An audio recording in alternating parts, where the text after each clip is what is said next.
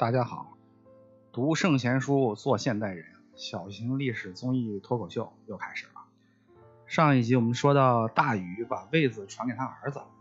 这个说法其实可以商榷，因为还有一种说法呢是大禹他也让了一下，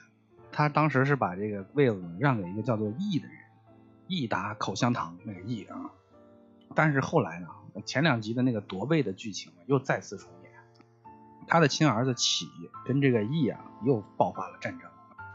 不过呢，这一回是他的亲儿子打赢了。咱们就不管他过程怎么样了，总之禅让制是结束了。从此以后呢，中国就进入了漫长的、持续了几千年的家天下的时代。前面我们说过呀，夏朝是一个不确定存在与否的朝代，它后面的商朝是肯定存在的，因为有甲骨文嘛。有大量出土的青铜器上面都刻着铭文，证据是确凿的。但是呢，夏朝它只是存在于书本上，没有得到考古的佐证。史记上写夏朝非常的简略，基本上没有什么实际的内容就是简单的说了十几位帝王的名字说这个死了，那个继位这个又死了，那个又继位，总共加起来就几百字外国的历史学家呀比方说斯塔夫里阿莫斯他写的《全球通史》在中国很畅销。他在这个书里面写到中国的部分呢，就是从商朝开始的，直接把夏朝就给略过去了。那我们自己总说中华文明上下5000年，如果前面的都不算，只从商朝算起的话，那就只剩3700年左右了。所以这个事儿呢，必须得下本钱去研究研究。前面我们有一集里面曾经说过夏商周断代工程，这个工程就是为了解决夏朝的问题，主要是历史它是属于人文学科的一般来说呢，自然科学的科研项目比较容易拿到经费，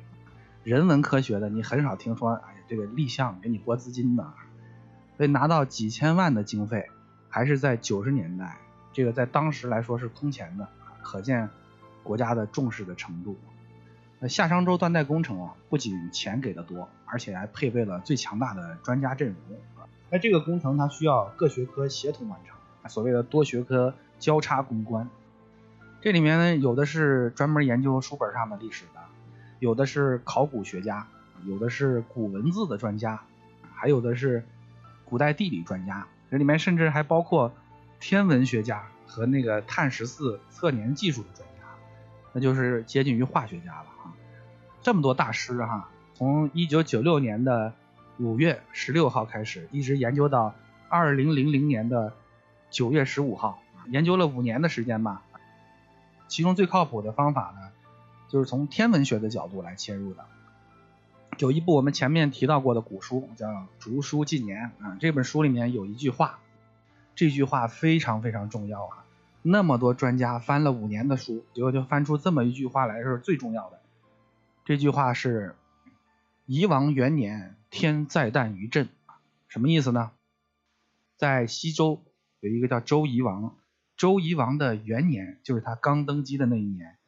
发生了一个奇异的天象。这个奇异的天象呢，就是在早晨起来的时候天亮了2次，太阳出来一回又没了，然后又出来一回这个时候天才彻底的亮了。这个奇异的天象呢，发生在当时的郑这个分野，就是在今天的郑州的上空。那么这是一个什么天象啊？说白了就是早晨日出的时候发生了日全食，日全食本身就不常见，又正好发生在早晨日出之后，所以呢就太阳等于出来2次嘛。但这个几率是1000年一次。后来直到1997年的3月9日，在我国的新疆的北部才再次观测到这种日再诞这种奇异的天象。所以说这句话很重要，它意味着可以通过天文学的计算准确的定位到周夷王元年，这一年是公元的多少年，在一个段很模糊的时间段里面找到了一个准确的锚点这个就把研究向前推进了一大步。但是它也只是解决了问题的一部分。那么你要确定夏朝它到底是从哪年开始的，从哪年结束的，还得继续往前推，再往前推它还得根据文本，那文本上的东西呢，都是没有天文学靠得出的，所以最终也是不能确定夏朝的开始和结束的界限，也不能证明夏朝存在与否。这个问题最终的解决还是要依靠考古学。如果有一天各位《盗墓笔记》和《鬼吹灯》的爱好者挖到了出土的文物，上面又刻着可以证明夏朝存在的文字，那绝对是震惊整个的史学界啊！那样才能真正的证明这个朝代的存在。话说到这里，大家也应该听出来，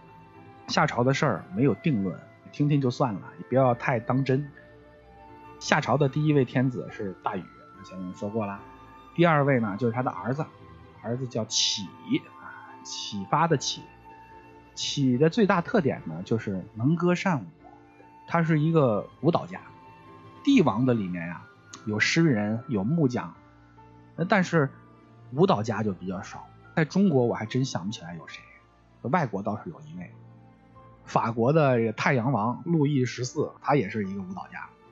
而且呢他是爱好芭蕾舞。路易14他作为一个男的啊，他喜欢穿那种芭蕾舞的那个紧身的类似于白色丝袜的裤子。路易14的画像很多呀，是吧？西方油画都是写实的，大家有空可以看一看啊。一个帝王穿的那么性感，我觉得不太好哈。那我们的夏朝的这个天子启，他也是喜欢音乐和舞蹈。那除此以外，我就不知道他的其他的特点了。那启的儿子呢叫太康，太康的爱好也是玩啊，也不怎么操心国家的大事儿。他喜欢旅游打猎，他在外打猎长期不归，所以就有人惦记他的位子。惦记他的位子那位就是我们前面多次提到的后羿。后羿呢把他的位子给夺走了。后羿其实夺权之后他并没有称王啊，他是在幕后把太康的这个弟弟中康立为王。然后呢，事实上的国事啊其实都是由后羿来治理的啊，等于是摄政。后羿夺位之后啊，太康的5个弟弟还有他的母亲都被赶到了洛河的旁边。昔日的贵族如今就沦落得像丧家之犬一般，他们都很是落寞，在河边呢也没什么事儿了啊，一起聊聊天，追忆一下祖父大禹的教诲，一边说一边都感到非常的后悔和惭愧。那这5个弟弟呢，把他们一起追忆的那个内容改编成了一首诗歌，这个就是著名的五子之歌。可能今天都知道七子之歌啊，不知道五子之歌。七子之歌是那个什么，你可知马扣不是我真心，我离开你太久了母亲。其实五子之歌比七子之歌写的有文化多了，我现在给大家稍微的说一说。第一句叫太康失位，以抑郁灭绝德，黎明贤二，乃盘游无度，没于有落之表，实寻佛返。翻译成白话文啊，翻译成白话文就是太康这个君主啊，占着茅坑不拉屎，贪好玩乐，把祖先的德性都败光了，黎民百姓都很明显的有了二心了，他还是在四处的游乐，出去打仗100天都不回来。那现在后羿夺了权，那能怪后羿吗？不能，是吧？只能怪自己。所以这个第一个弟弟就说了啊，爷爷大禹曾经告诫我们，老百姓可以亲近而不可轻视，民为邦本，本固邦宁。我说这首诗啊，核心的就在于这8个字，这8个字今天已经形成一个成语了，民为邦本，本固邦宁。人民是国家的根基，根基牢靠了，国家才能安宁。而大禹说，我大禹也不过就是个普通的人嘛，就是这100-200斤嘛，你随便找一个老百姓跟我过来单挑，我未必能打得过他。那为什么我大禹就能统治万民啊？因为我非常的体恤民情，我没有等到老百姓民怨沸腾，我就把这个事儿给他处理了。我总能够把这些矛盾消化于他没有彰显之前，所以我治理天下的时候始终是战战兢兢，就像用朽坏的缰绳来驾驭马车一样，一刻都不敢懈怠。做君主的人一定要有所敬畏。这是第一个弟弟说了。那第二个弟弟就说了，哎，大禹的教诲都说的那么明白了，可是太康迷恋女色，在外游猎，喜欢喝酒，爱听音乐，然后它的宫殿建筑的那么高，雕梁画栋，这些事儿你只要干了一件就没有不灭亡的，何况你每一件都干了。所以我们现在有一句话叫楼台馆所不得新建。第三个弟弟就说了，以前陶唐氏的尧帝曾经多么辉煌啊！啊，现在他的后代不争气，又回到了唐地，都是自己导致的灭亡了。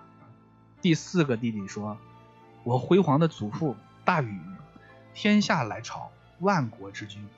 想当年的风头一点都不比尧帝差，可是现在我们废弃了他的优良传统，也沦落到河边来作诗了。第五个弟弟说，哎，我们现在是没处可去了啊，我的心情很悲伤，老百姓现在都恨我们，我们现在去哪儿都跟那个老鼠过节，人人喊打，将来我们依靠谁啊？我的心里面很郁闷呐，我的脸也没处搁啊，现在都怨我们自己不继承祖宗的美德，现在即使改悔都已经来不及了。这个就是五子之歌，我不知道大家觉得怎么样啊？我自己觉得写的挺好的，相信这首诗歌跨越几千年一样可以影响到今天的人。那么今天的时间差不多了，那就先说到这儿，再见。